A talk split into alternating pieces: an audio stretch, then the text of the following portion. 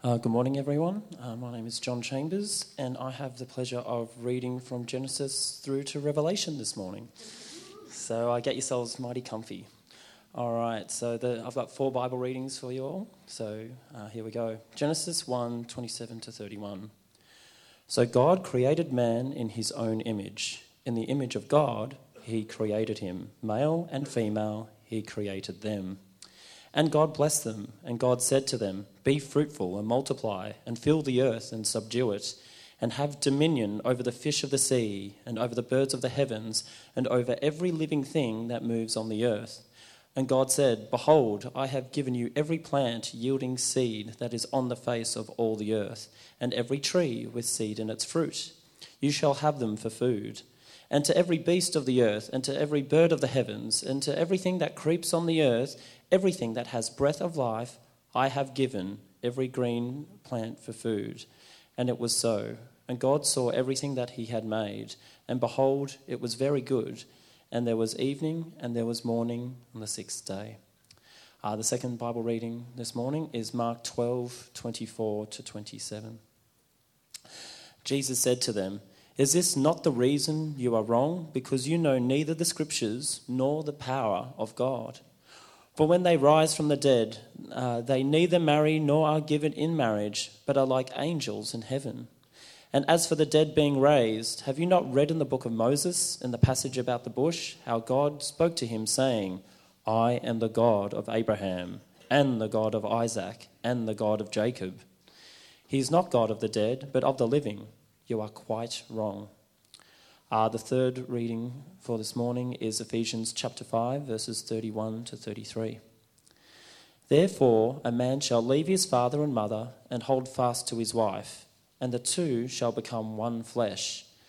This mystery is profound, and I am saying that it refers to Christ and the church. However, let each one of you love his wife as himself, and let the wife see that she respects her husband."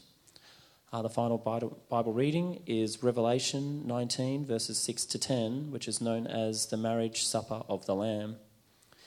"Then I heard what seemed to be the voice of a great multitude, like the roar of many waters, and like the sound of mighty peals of thunder, crying out, 'Hallelujah, for the Lord our God, the Almighty reigns. Let us rejoice and exult and give him the glory, for the marriage of the Lamb has come, and his bride has made herself ready. It was granted her to clothe herself with fine linen, bright and pure. For the fine linen is the righteous deeds of the saints.' And the angel said to me, 'Write this: Blessed are those who are invited to the marriage supper of the Lamb.' And he said to me, 'These are the true words of God.' Then I fell down at his feet to worship him. But he said to me, 'You must not do that. I am a fellow servant with you and your brothers who hold to the testimony of Jesus. Worship God, for the testimony of Jesus is the spirit of prophecy.'" Here ends the readings. Thanks, John. For those who don't know me, my name's Glenn Decker, one of the pastors here, and I get to preach again this morning. I have to take the coat off because we're getting into hot topics, so no, I didn't do that on purpose, I just was feeling hot. We, as a church, have been looking at hot topics. So we put out to the congregation what were some of the things that you would like us to teach on and to preach on, and some of these have come back. Today I'm going to tackle marriage and family. Next week Andrew's going to look at politics and debate. We're going to look at the Holy Spirit. We're going to look at discernment and life balance. And another one that came back, which we're not going to sort of tackle now, is reformed distinctives. So this year in October is the 500th year of the Reformation, where some of our roots come from, and we're actually going to do a bit of a sermon series in and around October and November. So we'll tackle that back then. So let's jump into marriage and family. Marriage is what brings us together. And I'd say not at the moment. Don't you agree? Everyone's disagreeing about what marriage is. and how it should be defined, and there's a lot of talk about it, a lot of debate about it, a lot of vitriol that has been putting out there. So it is pretty hot, and it's pretty divisive out there as we engage with this topic. It's been interesting as I've been sort of reading and looking that I'm a little bit tired of seeing Christian people trying to sort of defend their position on marriage, almost being sort of humiliated, sort of crucified in some ways on TV or in arguments, that there is such inflammatory language that is used around people who don't agree with same-sex marriage. There are personal attacks, and it's quite nasty. On the flip side, I've seen it come back the other way.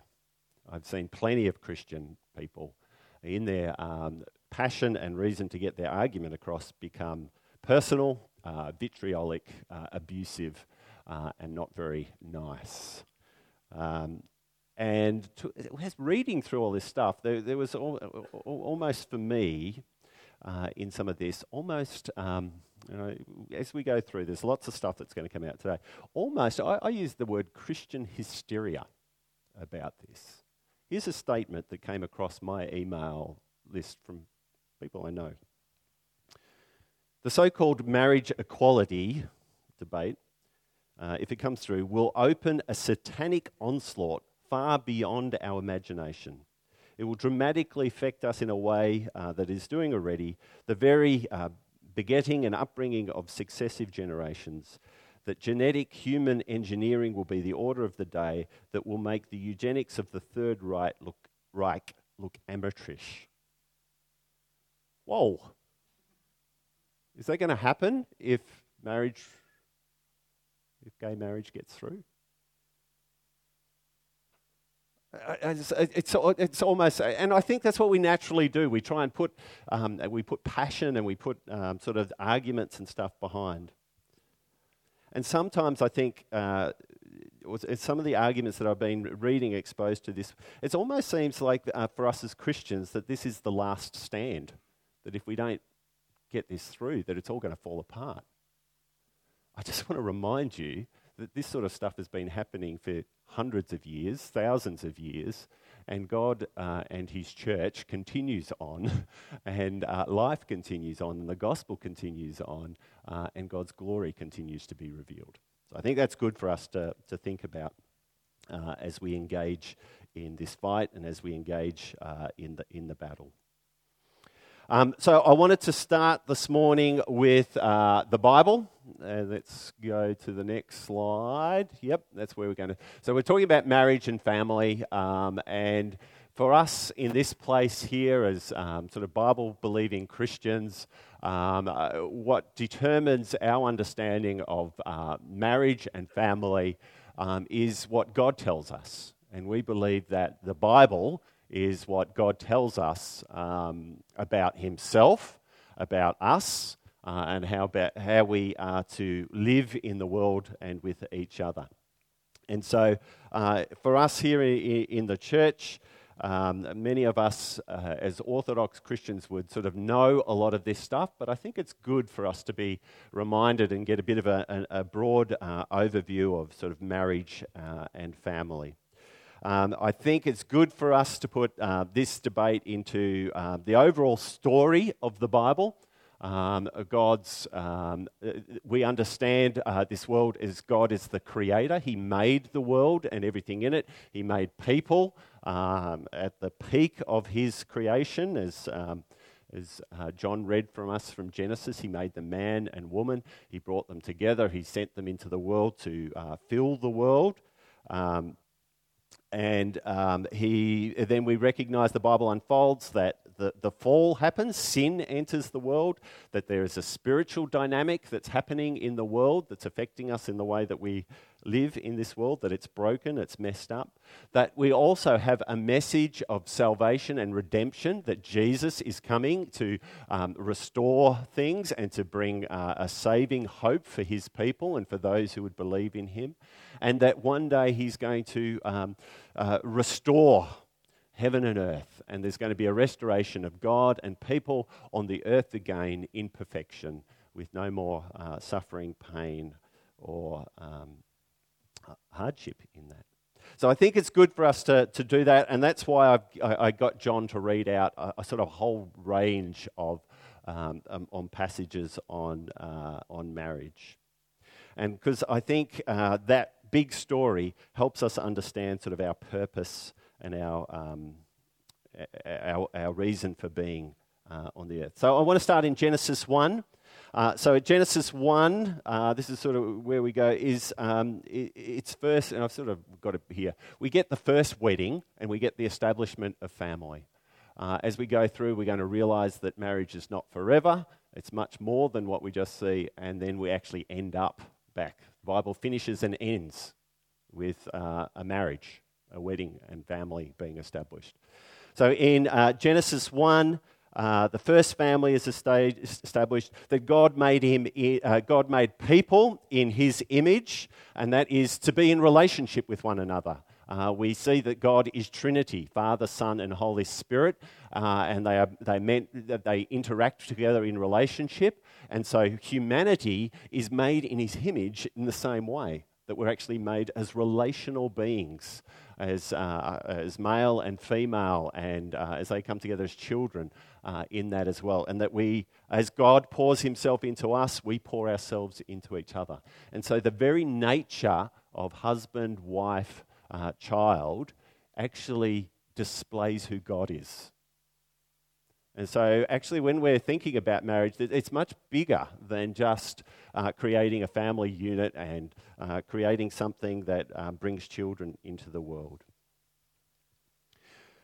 God makes us a reflection of him in relational unity. There's we also read as we go through the Bible that there are families who are childless. So having children in that doesn't necessarily define whether you're in or out of that understanding of family. Some families have children, others don't. That there is singleness involved in that too, and that God calls people to singleness. And that's a holy and righteous way to go as well. And so there are sort of different expressions of family through the Bible. The Bible also begins to become clear on what it's not. So it's clear that it's not between a man and a man or a woman and a woman. And it also says that it is not a place for abuse or abuse of power and authority. It's a place of honour and respect, a place of submission, that submission to one another as husband and wife, as children to parents, as parents to children. And these begin to give us sort of a place where we learn how to live the way God has designed us to live. Marriage is also, we're going to tackle this a little bit further on, it gives us the context for the biblical ethic on sex and how that's to be used as well, and that it lays down that when this marriage ethic and sex ethic and that is broken, that it affects people, affects society, affects the people involved in that, and it actually puts some punishments around these sorts of things as well. Family, then, you may have heard this regularly used, that it becomes the foundation of society. It's the context where cultures are passed on. It's the context where values are passed on. It becomes sort of the stable place of society, building on sort of education and equipping and empowering its culture. And we've seen that works in Christian context, but it works in a humanity context, because we believe that God made people in his image. We understand that everyone is affected by this. But what I do say on this, just be careful how you define family. Because in the Bible, family is very rarely defined as mother, father, and child. Very rarely defined that way. It's much broader. It often includes aunts, uncles, grandparents. And if you look at the way Old Testament and New Testament, the way that family is described, it talks about households, it talks about tribes, it talks about nations, it talks about villages, that sort of concept. So just be careful that we're not fighting necessarily for husband, woman, child. That's there, but it's much broader than that. It's actually how we live in community with one another. And the church is described as the family. That's where we go into the New Testament. That's the last picture we have. So just be careful about sort of that. As we go through, you'll see some of this. And also, the Bible is really big that the family becomes the place where the stranger and alien belong. That it's not just direct relation, not biological connections, but it's actually to be people to be invited in. The stranger, the alien. It's the place where they. Where people get to understand who God is and how we're to relate to each other. So just have that broader picture as well. In Mark 12, we're going to go into there. Just realize that there will be no marriage in heaven. So it's actually only a temporary institution that's for us here on this earth. Because Jesus, when he's in discussion with the Pharisees and they're asking about who's wife, he says, just realize that in heaven there won't be marriage. You're not going to be husband and wife and children in heaven. And where does that take us? Yeah, you will recognize each other. This is bizarre. I don't know how it's all going to work, but somehow we recognize each other. But the picture we get in the end is that we're all going to be married to God. God is the groom and the church is the bride. And that somehow in that place, just like the angels, that's what Jesus says, the angels already sort of know this, is that we're married to God and we only have eyes for God or for Jesus. And so just realize that we're not fighting for an eternal institution as well. It's a much bigger picture of... and why is God doing this? Because it reveals something of himself. It reveals his love for us as a church, his love for the people as well. Realize that that marriage is broken now. Jesus is interacting with them. He's talking about divorce and that's allowed to happen, and that divorce happens through marital unfaithfulness, and that he alludes to the fact that family is very messy now, and that even things like remarriage becomes a contentious issue. Some of the words that Jesus has about remarriage. And so here, if you want another hot topic, that's another one to read. And how do we understand divorce and remarriage? And so I wanted to go into it, but I won't. It's another whole thing. Recognize that in Mark chapter 10, just before this, Jesus' understanding of marriage is what he has in the Old Testament. So he refers marriage back to man, woman, what God created in the universe, what God has brought together, let no man separate. And so Jesus, and as we go into the New Testament, between the Old and New Testament, that marriage union becomes the way God expresses himself for us. Ephesians chapter 5, and this is sort of where it leads a little bit, that we recognize that marriage and family is so much more than you being married to a man or woman and having children. That what marriage is, and this is where Paul says in Ephesians 5, he says, I'm not just talking about marriage when I'm talking about that, but I'm talking about Christ and his church. So your family have been designed by God to display him to himself to the world. So the way that you relate to your husband or wife, the way you relate to your children, is designed by God to reflect him. And so we actually need to fight for our marriage and fight for our... so that can happen. And so we need to be just as vigilant and just as passionate about making sure we have good marriages. That marriages of love, of grace, mercy and forgiveness because they're designed to display him to the world. And that the Bible speaks so often about the idea of God being married to his people. And that in that place that we are called to love one another like Christ loved the church. And if you've ever done marriage, pre-marriage stuff with me, I'm really big on this because you know what that means? That means that to your husband and to your wife, you need to continually die to yourself because that's what Jesus did for you. And Jesus did it for you when you didn't deserve it. And so we're to reflect that unconditional love in our marriage. Parents to children, children to parents, husband to wife. And that our spouses and our kids need to experience God in that place. That our aunties, our uncles, our cousins, our grandparents, those that you're inviting into your family need to experience God because God's designed the family to be a place where he is displayed and revealed. And so the way we live in that is really important.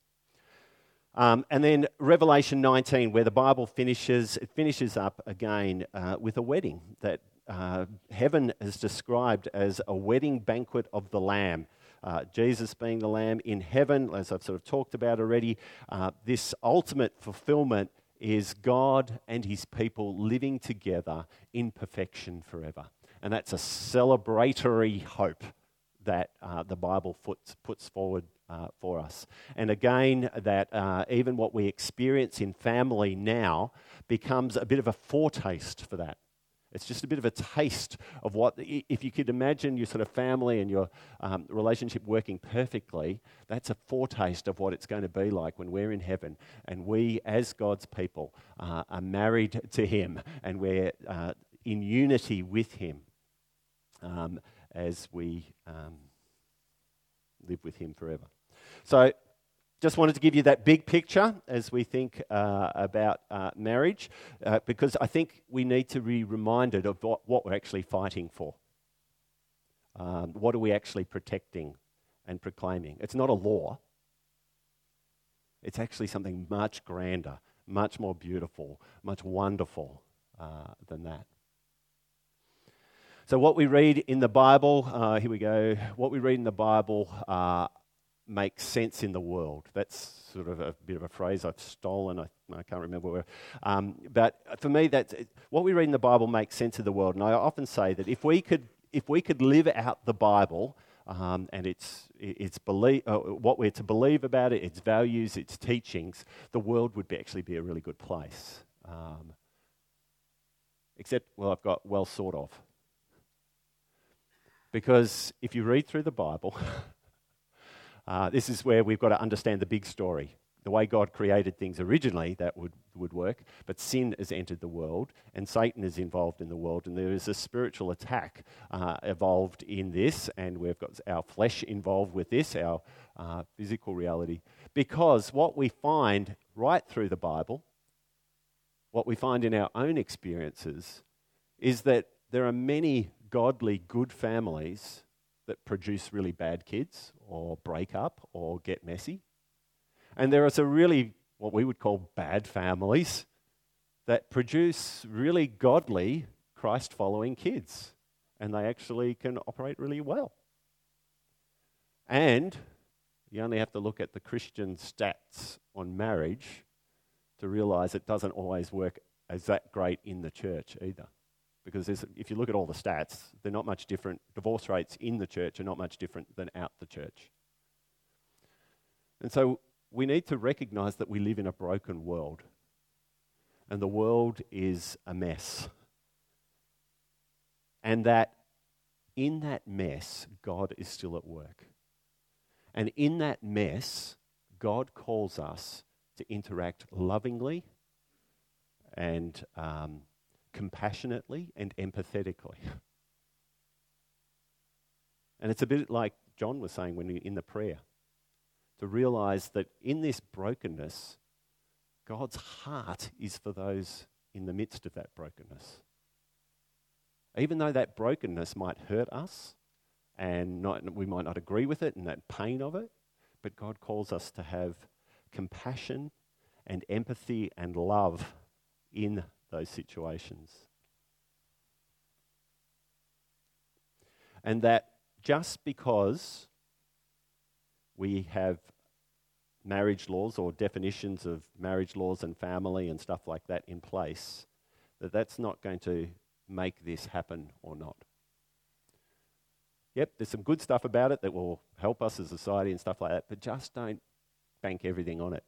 Because often when God's people did have things in place, it all went really bad. And other times when it was really going bad, God worked his good through it. And that just because we have laws in place, I was thinking about it. Do you realise, so I can't even remember how many hundreds of years ago that slavery laws were abolished. It was a good thing, wasn't it? It was a great thing. Many Christian people fought for it. Do you realise that we have more slaves in the world today than we ever have in any time in history? The laws didn't do anything. The church is called to probably make a difference in that as well. So just a reminder that the laws are not going to save us, and that even though we can fight for them, there's good in that and there's the stuff around it, that's not what we're actually fighting. We're fighting for this much bigger picture of God and the way he interacts with us and the way he's made us and designed us.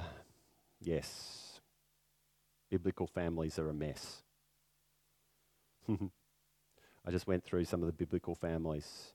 In biblical families, David's family, the highlight, faithful families, there are incest, prostitution, murder, adultery, polygamy, lying, cheating, deceiving.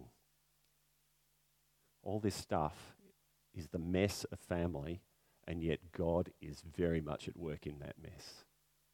And so don't forget that as we go as we wrestle and fight with what family and marriage is. God's gospel and the nice, I think Joel had a great lead-in with these call to worship and some of the songs, that in that mess, that God's unmerited grace, his pursuit of broken people, his forgiveness and unconditional love is at work. Just to recognise, people, that there will be homosexuals in heaven. Just as there will be adulterers and people who are greedy and liars, because it's not whether you're gay that results in you going to hell, just as it's not for me. It's whether you know Jesus or not. Because for me, I've committed adultery I don't know how many times. I do it every week. Because remember Jesus' definition of adultery? It's just to look at someone lustfully or have lustful thoughts. Or you guys are probably murderers as well. Murderers don't go to hell because they're murderers. They go because they don't know Jesus. And you guys are all murderers, because remember what Jesus said? If you just think hatefully about someone, it's like you've murdered them. And so when we interact with this, I think we've got to have some of that bigger picture in our midst as well. Remember, I this is a big thing for me. I think that the church overemphasizes sexual sin. Remember why Sodom and Gomorrah were destroyed? We often forget this. If you read Ezekiel 29, it tells us why Sodom and Gomorrah were destroyed. Do you know why they were destroyed? It wasn't because they wanted to sleep with angels. It was because they were greedy and uncaring. That's why Sodom and Gomorrah was destroyed. Have a read, Ezekiel 29, and I didn't write down the verse. You can have a look. And I think sometimes we overemphasize, and you hear those things around. Remember, the Bible talks far more about greed and holds Israel and the church account to greed far more than it does sexual sin. We need to hear that, particularly for us who are some of the richest people in the world. Marriages, families, yes, we talked about that, to be built on gospel love, unconditional love, giving and receiving of forgiveness in that place as well. And this is where the gospel works itself out, not only in the way that we interact with people who think differently, but particularly also in the way the family unit works. Parents, love your kids the way God loves you. Kids, honour your parents the way you honour and love God. And so we can still vote no, we can still put our big biblical purpose and explain our biblical purpose and understanding, but let's do that with compassion, with love, and understanding who we are before God as well. Okay, next slide. Where are we up to? Marriage and family, because the Bible says, this is the other big one that I'm coming across, is that so many Christians disagree about this. And I'm getting there's all sorts of different Christian views on marriage and family. And so I get that question a lot. Why is it the Christians disagree on this? Why is it? How does that come about? And I think what we're seeing is, so Orthodox Christianity would say God's Bible is His will for us. It reveals His truth. But there are many Christians around there that, well, they'll read the Bible and they'll use that line of, but this is what I think it means. And we start to get people's self-interpretation of the Bible. And what I've been reading, a number of things, is that our experiences here on earth then start to shape the way we read the Bible. So I know really nice gay people who are also Christian, and I think they're really good. I've met many same-sex couples that actually have wonderful families. So don't doubt that, they can. And just like what we said before, heterosexual couples can be really bad and messy. Same-sex couples can actually generally work okay. I'm not saying, I still stand up for God's reason, but just realise that often the Bible leads us into the grey, not the black and white. And sometimes with these things, we want to make it black and white because it's actually much more comfortable for us to deal in black and white. So Christians, and this is what I've seen, my experience interprets then how I read the Bible. I think the Bible warns that's very dangerous because then you start to get, we work collectively in understanding interpretation, but use this line, I think is a great reformed line of Scripture interprets Scripture. So let's look at the broadness of Scripture and interact with that together. Be mindful of how we talk about interpreting the Bible. And I read one this week, is a person saying that they're a Bible-believing Christian follower of Jesus, saying all the right things, but then said, I don't think the Bible covers everything. And so it doesn't cover, it was written 2,000 years ago, so it doesn't cover this sort of stuff. And I think that's probably a reflection of the two above it. It's actually your interpretation of that, because I think it actually does deal with it. And as I said down the bottom, just realise the Bible's not always black and white on these things. And and I'll throw back at you again.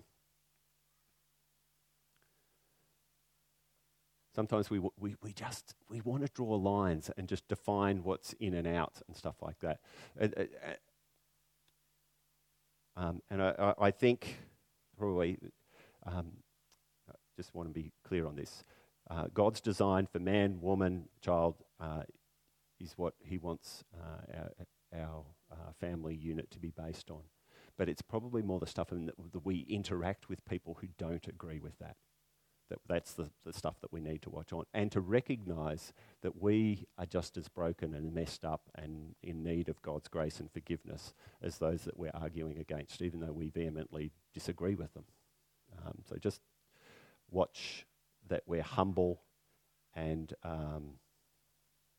sincere in the way we understand ourselves as well. I remember having a conversation with a friend that's gay and Christian, and how to interact with that. And they were saying that they probably didn't agree that them being in a gay relationship was right or true, but they believed that Jesus would cover that sin and that happy to work in and around. And it did my head in. And I thought, what's my role in dealing with this person? Is it to convince them that they can't be a Christian? And then I thought to myself, no, because I intentionally sin each day. Do I flee from sin? Yeah, other times I flee from sin, and other times I see them fleeing from sin. And I think in that place, I continue to love that person, and I continue to explain my understanding of truth, but it's actually not up to me to convince them. And so I just think that some of that stuff around interacting with other Christians, it's good to understand where people might be coming from in that, and to have grace and love as we stand firm in what we believe and what the Bible says about this stuff. Next slide. We're getting to the end. Okay, marriage and family, the Bible tells us, the Bible has some really good, and this is where I'm going back to the start almost, has some really good stuff to say about sex ethic, about family definition, and gender fluidity. Oh, these are the topics. So the Bible's got some really good stuff. Like I said, if we could live out what the Bible says about sex, actually the world would be a really good place.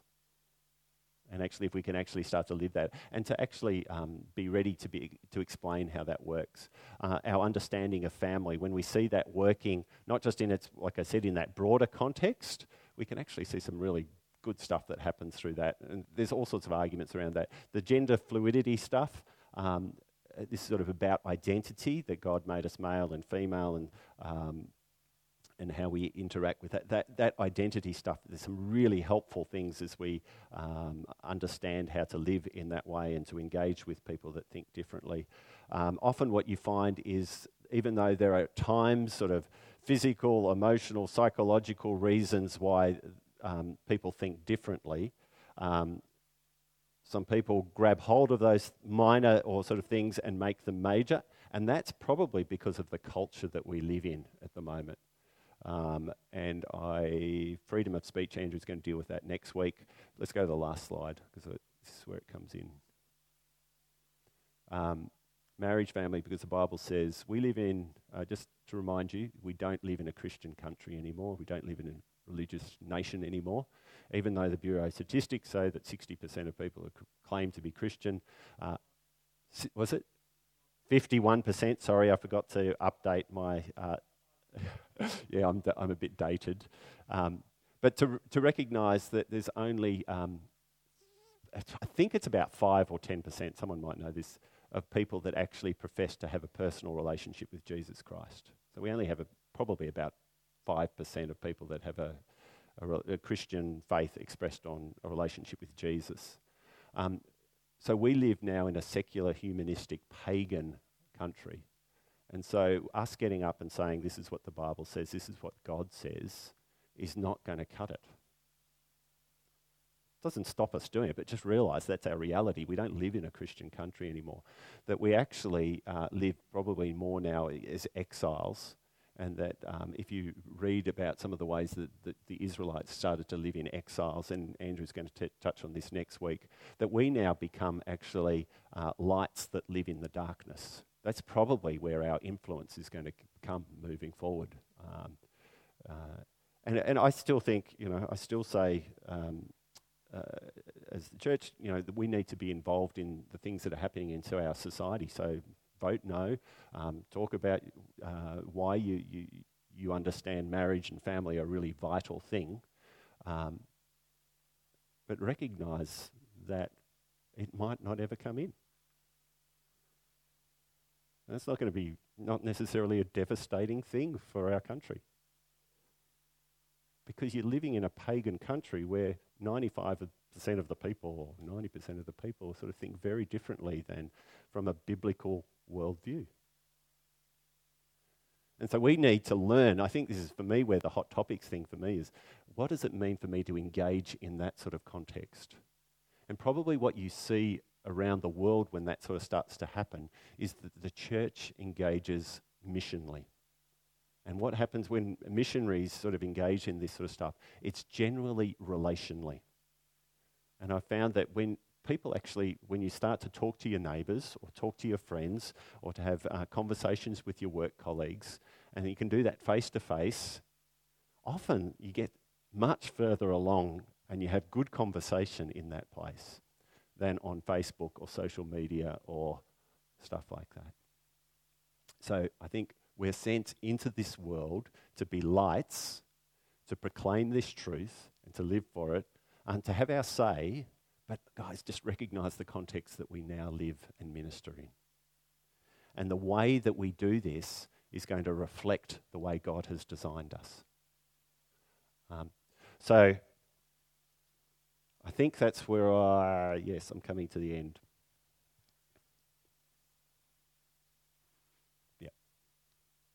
I want to leave it there. I recognise this doesn't cover it all. And as Joel said, you can't sort of cover it all. And I know that sort of it's been a bit scattered. It's been so hard for me to work this through. It's a bit scattered and here, there and everywhere. But I wanted just to give you that broad brushstroke. I know there are a number of life groups that are tackling some of this. So if you want copies of my notes, I'm happy to give them to you. I want to bring you attention to the One Hope discussion page. There's some really good discussion stuff going on there, and people putting stuff in there as well. So if you're not part of the discussion page, you can sign up for that and engage in that as well. Do it lovingly and kind, but there's good sharing of resources and stuff as well in that as well. I think that it was appropriate that today God orchestrated us to celebrate Lord's Supper together. Oh, Glenn, sorry. I just looked at the time. I think God wants to remind us, and what I was thinking about is to celebrate this as a foretaste to the marriage supper of the Lamb. That we come to this as broken, messed up people, seeking to live out God's design for us, but realizing that we've messed it up. As we seek to step into the next part of our lives, trying to live out the way He's designed us, the way He's empowered us to do. And so we remember at the wedding supper of the Lamb, there was Christ's body that was broken for us. We remember that His blood was poured out for us so that we can sit at this table with our groom. And so He says, now come and participate in this as a symbol of faith, of trusting in the work of Jesus, of understanding your relationship with Him, and doing that in context of what we've been talking about today, that this reality would affect the reality of my relationships and the way I interact with my family and the world around me. So let me pray and then we'll participate. Lord, we thank You that You have made this supper available to us. We thank You that You call us to be in a relationship with You like a husband and a wife, that You call us to this table to celebrate Your love for us.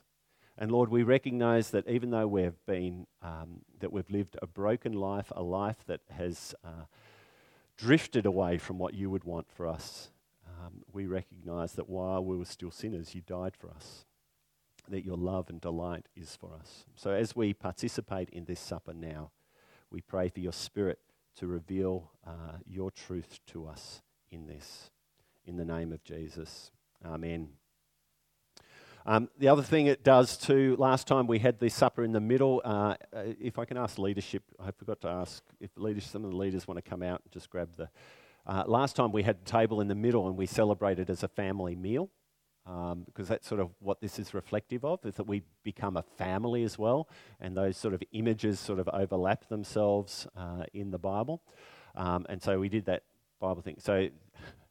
this time we're going to do it like buffet style. So you've got to come up and get the stuff, sit back down, but we do it as a family, as God's children together under Christ and what He's done for us. So grab some bread, grab some juice, and go back, sit in your chair, and then we'll celebrate.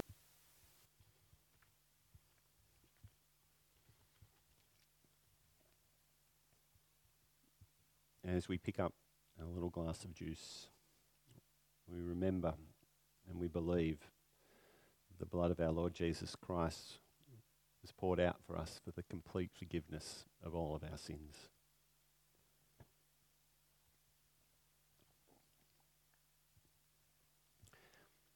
And so with this taste of bread and wine or juice in our mouths, we think of the foretaste of the wedding supper of the Lamb, and that one day we will live as a family with God in the new heaven and the new earth, in perfection with Him forever. In the meantime, we send you out as a family of servants on Christ's mission to display God's glory to the world. We send you out in this reality to be shining lights in the darkness, to be worshipping your Saviour King, proclaiming Him and His kingdom, as you stand up for His truth and as you love those that God puts in your path. You go out empowered by His Spirit. So where you think you're weak, He will be strong. Where you think you don't have the words, He'll give them to you. Where you suffer humiliation or degradation for Him, He will be there to comfort and strengthen you. Where you don't think you can speak in love, He'll give you words of love. Where you don't think you can be gentle, ask Him for gentleness, as the fruit of His Spirit is gentleness, kindness, peace, love. Ask for those fruits to be born as we engage with this debate moving forward. And as we seek, it's not just this debate, as we seek to display what it is to be family in this world, to display God to the world. I think it will be good to go out in the last song. Let's sing. Yep. So this song is Saviour King, Stand. Because as we go out, this is what we proclaim. We proclaim who God is and who we are because of Him. And this song picks up on some of those themes that I've just said. The weak having strength in Him. It talks about us as the bride shining forth with His love. So let's do that as we sing and do that as we live this week. After the service, after this song, if you want prayer for anything, we'll have our prayers sit on that side or that side, and we'd love to pray with you. But let's go out singing this truth in worship to our Saviour King.